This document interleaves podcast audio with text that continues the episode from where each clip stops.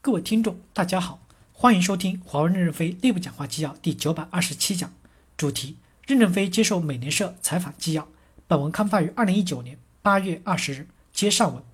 记者提问：接下来想跟您聊一聊您的生活以及您的生活经历如何影响华为发展的问题。您是贵州人，贵州是中国最贫困的省份之一，您所在的乡镇也是一个贫困的乡镇。您是如何从贵州的一个穷孩子成长为中国最成功的企业家之一的？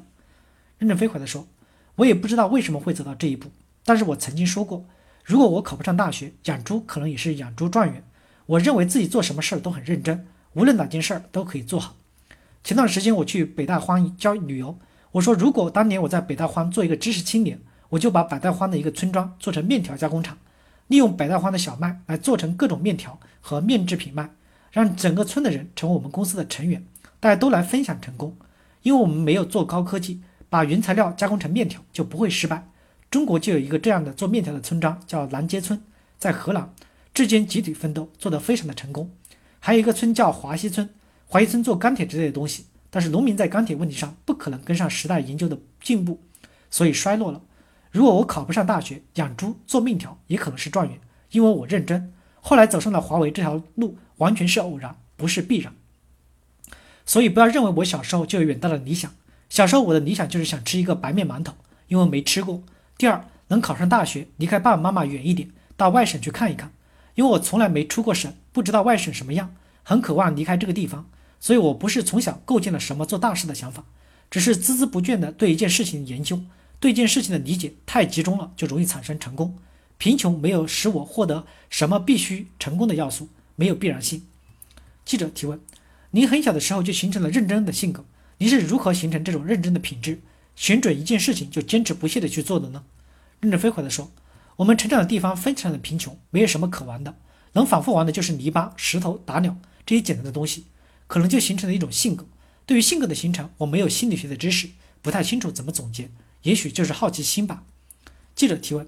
我们之前见过田涛，他写了一本关于华为的书，他说他问过五十个人，在你人生中对你影响最大的人是谁？所有人都说是您的母亲，真的是这样吗？如果是真的，您的母亲是怎么影响您的？任正非回答说：我对父母的理解和今天的青年孩子是一样的，今天的青年孩子最大特点是不理睬父母，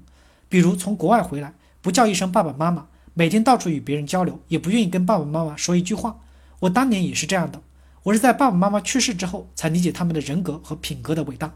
他们在世的时候我并不能理解，还能还觉得他们讲话啰嗦很烦，所以父母对我的性格有多大的影响，这很难说。我父亲是一个中学校长，我母亲当高三的班主任，数学老师，除了数除了教学，他还要管七八个儿女的生活，没有保姆，必须自己做饭，课休期间溜出来十分钟，先把饭蒸上，然后赶回去上课，下课还要炒两个菜，这两个菜是极其简单的，也许不能被叫做菜，就是这样的生活条件。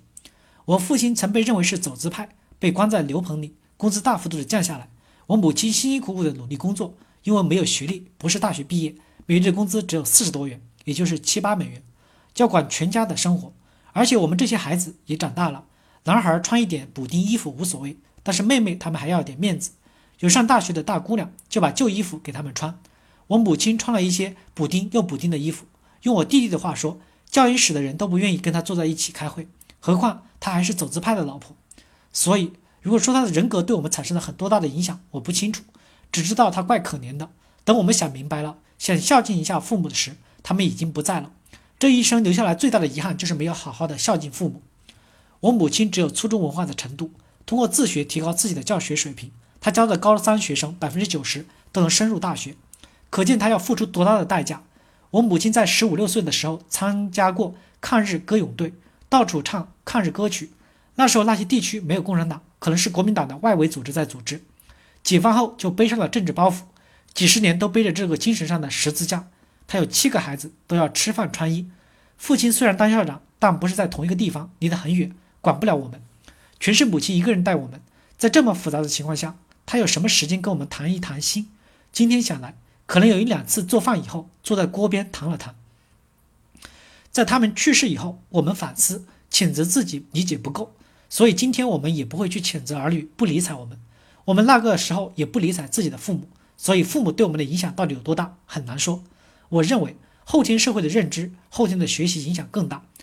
而不完全是父母的血缘影响大，否则就是龙生龙，凤生凤，耗子生儿打地洞的血统论了。感谢大家的收听，敬请期待下一讲内容。